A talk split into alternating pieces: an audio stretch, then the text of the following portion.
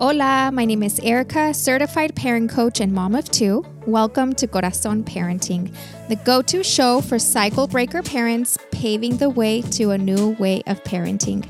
In this podcast, we will discuss all things related to parenting and child development, helping you navigate the common communication breakdowns, behavioral challenges, power struggles, and emotional roller coaster that comes with parenting. Thank you for being here and welcome to this episode.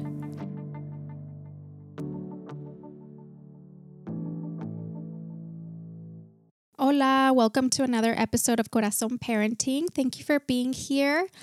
Um, yeah, so I was listening to the last podcast episode, the first one, and I need to work on my storytelling. I don't think I really hit it home when I was talking about how difficult, how challenging it was to go from being a mom of one and having an only child to then having another baby and what that felt like to lose that relationship with my oldest when she was my only child. So I'll work on that. But again, thank you for listening and thank you for being here for another episode. Today, we are going to talk about what really matters when it comes to our parenting. When it's all said and done, what are the things that really matter? What do um, experts have to say? What does the research have to say? Now, what I think about when I think of the things that I want for my kids when it's all said and done, I think the things that I have on my list are probably going to be pretty universal for a lot of us. We want our kids to be happy to be fulfilled, to be successful. And success, we may look at that differently depending on who you are. To be healthy, a lot of us say we want to prepare our kids for the real world. And again, that may look differently depending on how we view what, what that looks like. How we define that, I guess, is what I'm trying to say. We want our kids to have a good character, to be good people. We want them to be in good relationships uh, and you know we think about the relationships that we want to have with them the things that we want for them that were not an option for us how we want to do things differently because either we have the option there's the opportunity or because we know better and we want to do differently. So when we're thinking about the things that we want for our kids what do the experts have to say when it's all said and done when they're grown up out of the house when they're living on their own coming home for the holidays what does their life look like and what matters what what in our parenting impacted the way that they the way that things turned out for them the, the way that they learned to make sense of themselves of relationships of the world. According to dr daniel siegel a leading expert on child development he says and i quote this from one of his books one of the best scientific predictors for how any child turns out in terms of happiness academic success leadership skills meaningful relationships basically everything that we've listed uh, that are important to us is whether at least one, at least one adult in their life has consistently shown up for them. Notice that it says at least one adult, and it doesn't really say who that uh, that adult needs to be, but at least one adult showed up consistently for them, not perfectly, consistently. So, what does showing up consistently mean? What does that look like?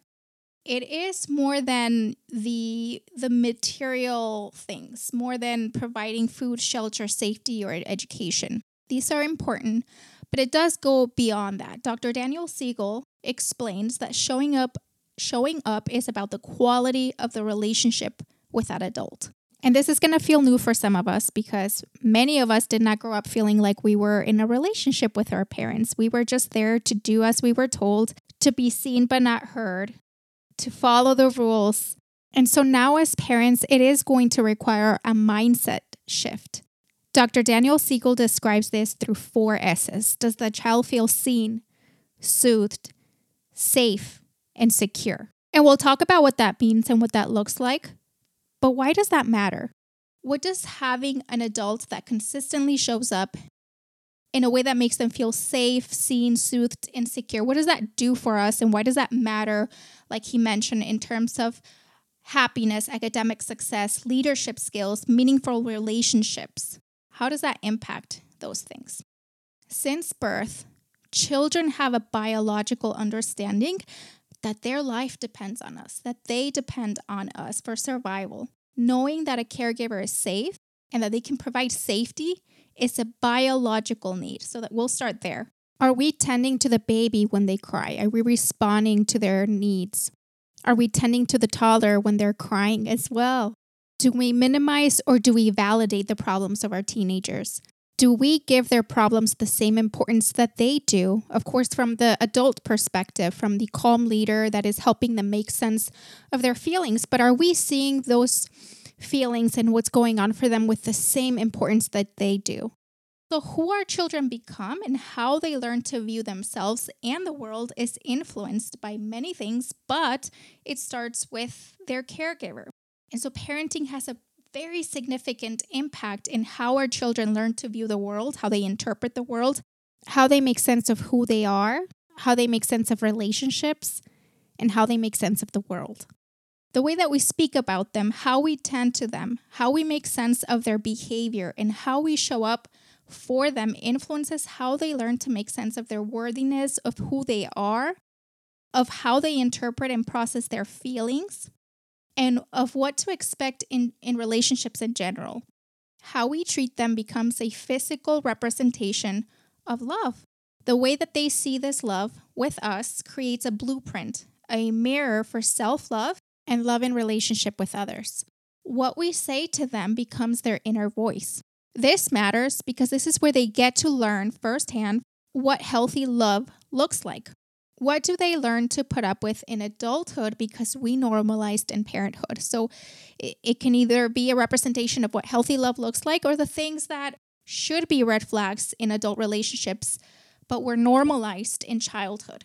Do we create a lot of green flags in our relationship with them, in our parent child relationship, in our parenting, so that they know to recognize the red flags in their relationships as they go into their teen years and adulthood? Our parenting has the power to impact how our kids perceive themselves, who they are, their worthiness. It impacts their self esteem, their confidence, how they tend to their feelings, and the feelings of others.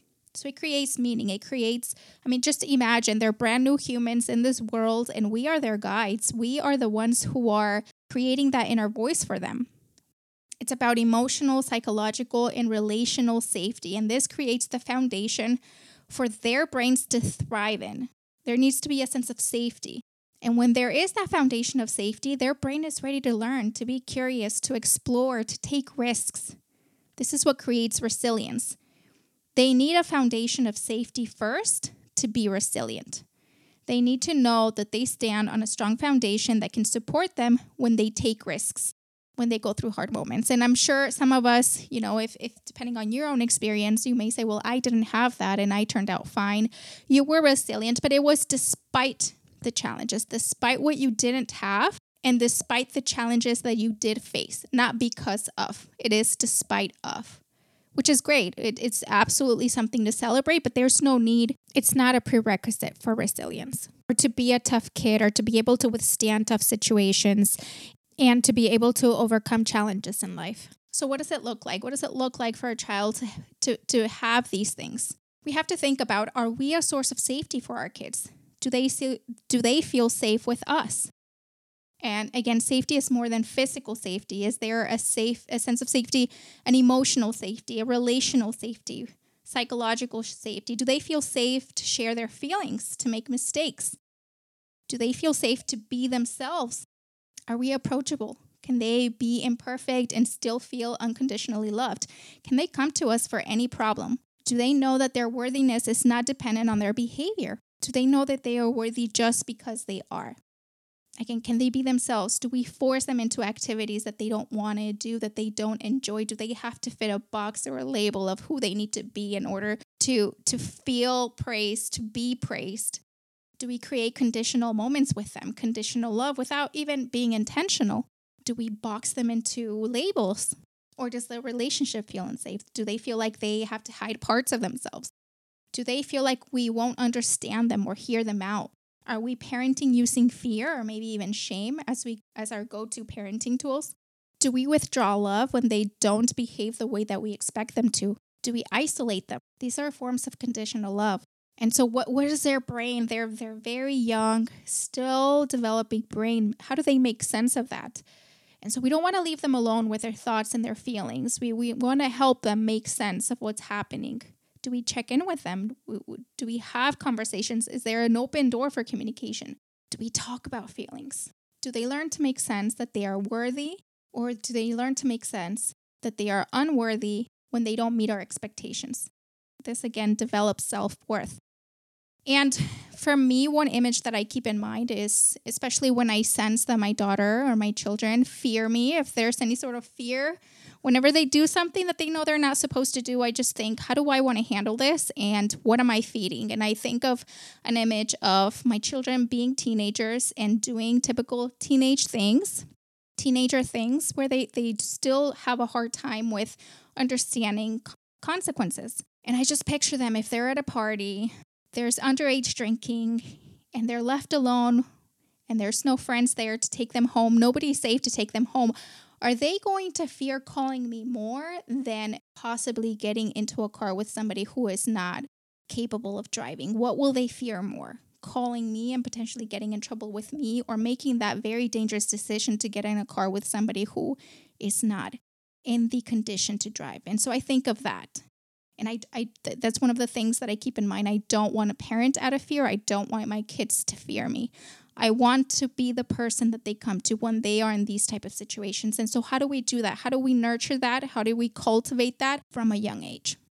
It's not by making our kids scared of us. It's not by parenting through fear or using fear as our go-to parenting tool.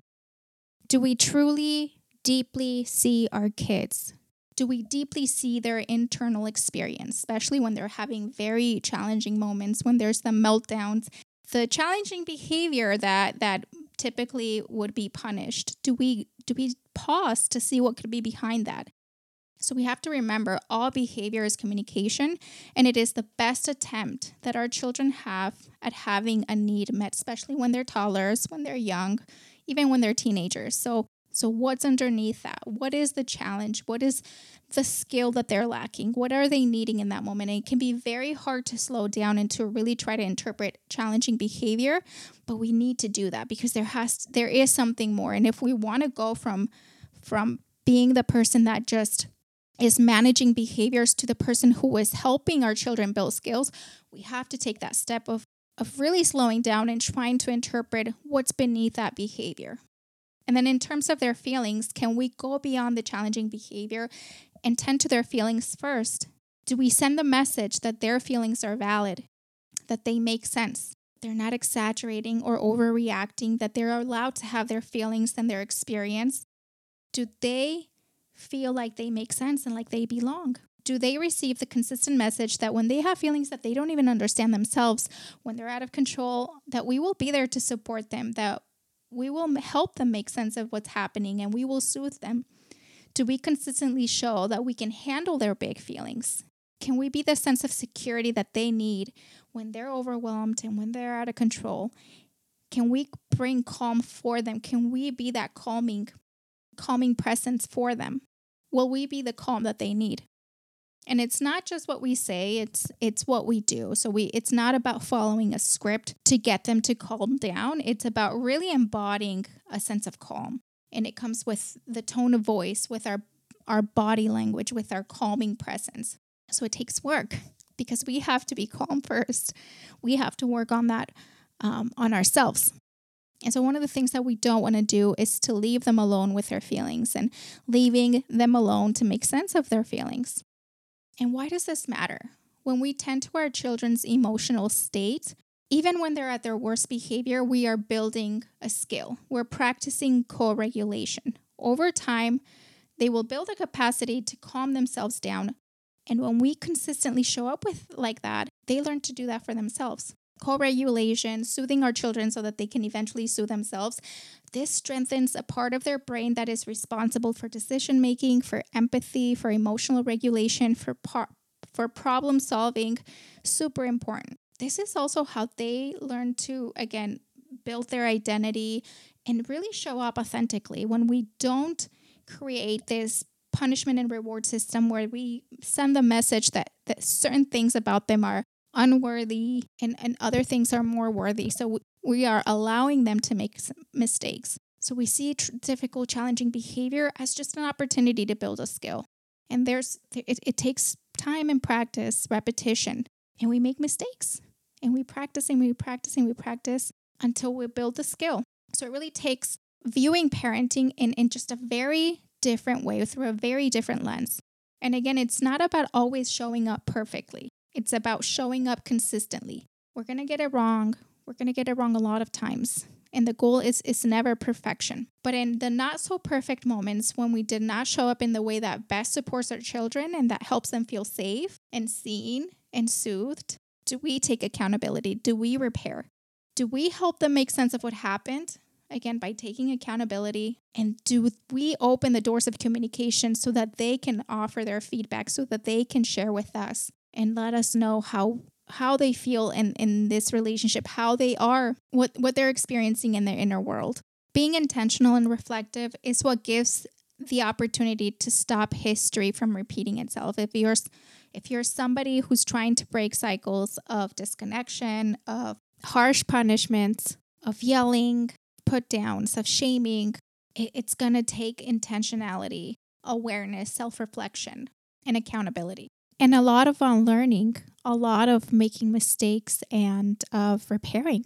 We're not responsible, nor can we guarantee the, su- the success or the happiness of our kids. You know, we, we just support them as best we can and they're going to experience many other things in their lives that will impact how how they learn to make sense of themselves in the world and, and what things look like for them but our parenting is so important I, I look at it as preventive care we cannot guarantee that with with preventive care for our health we'll guarantee that we will never get sick but it will greatly reduce the likelihood of us getting sick and when we do get sick the likelihood of bang- bouncing back and of of just having more mild uh, illnesses is is higher, right? We are putting ourselves in the best position to really optimize our health, and so the same thing with parenting. We're building true resilience with our kids. Many believe we need to be tough with our kids in order to raise tough kids, kids who can withstand difficult situations. But the reality is that we build tough kids by showing them that they are worthy, by showing up for them, by creating a foundation of safety. A kid that believes in themselves, their worthiness, that is emotionally intelligent, that is a tough kid. Being intentional and reflective is what gives us the opportunity to stop history from repeating itself. And if you're the first one in your family to parent this way, you will spend a lot of time in reflection. You will get it wrong before you get it right. What matters is that your child understands what values you show up with on a consistent basis. And when you get it wrong, you're making it better. You are helping them make sense of what happened. You are aware, reflective, and intentional.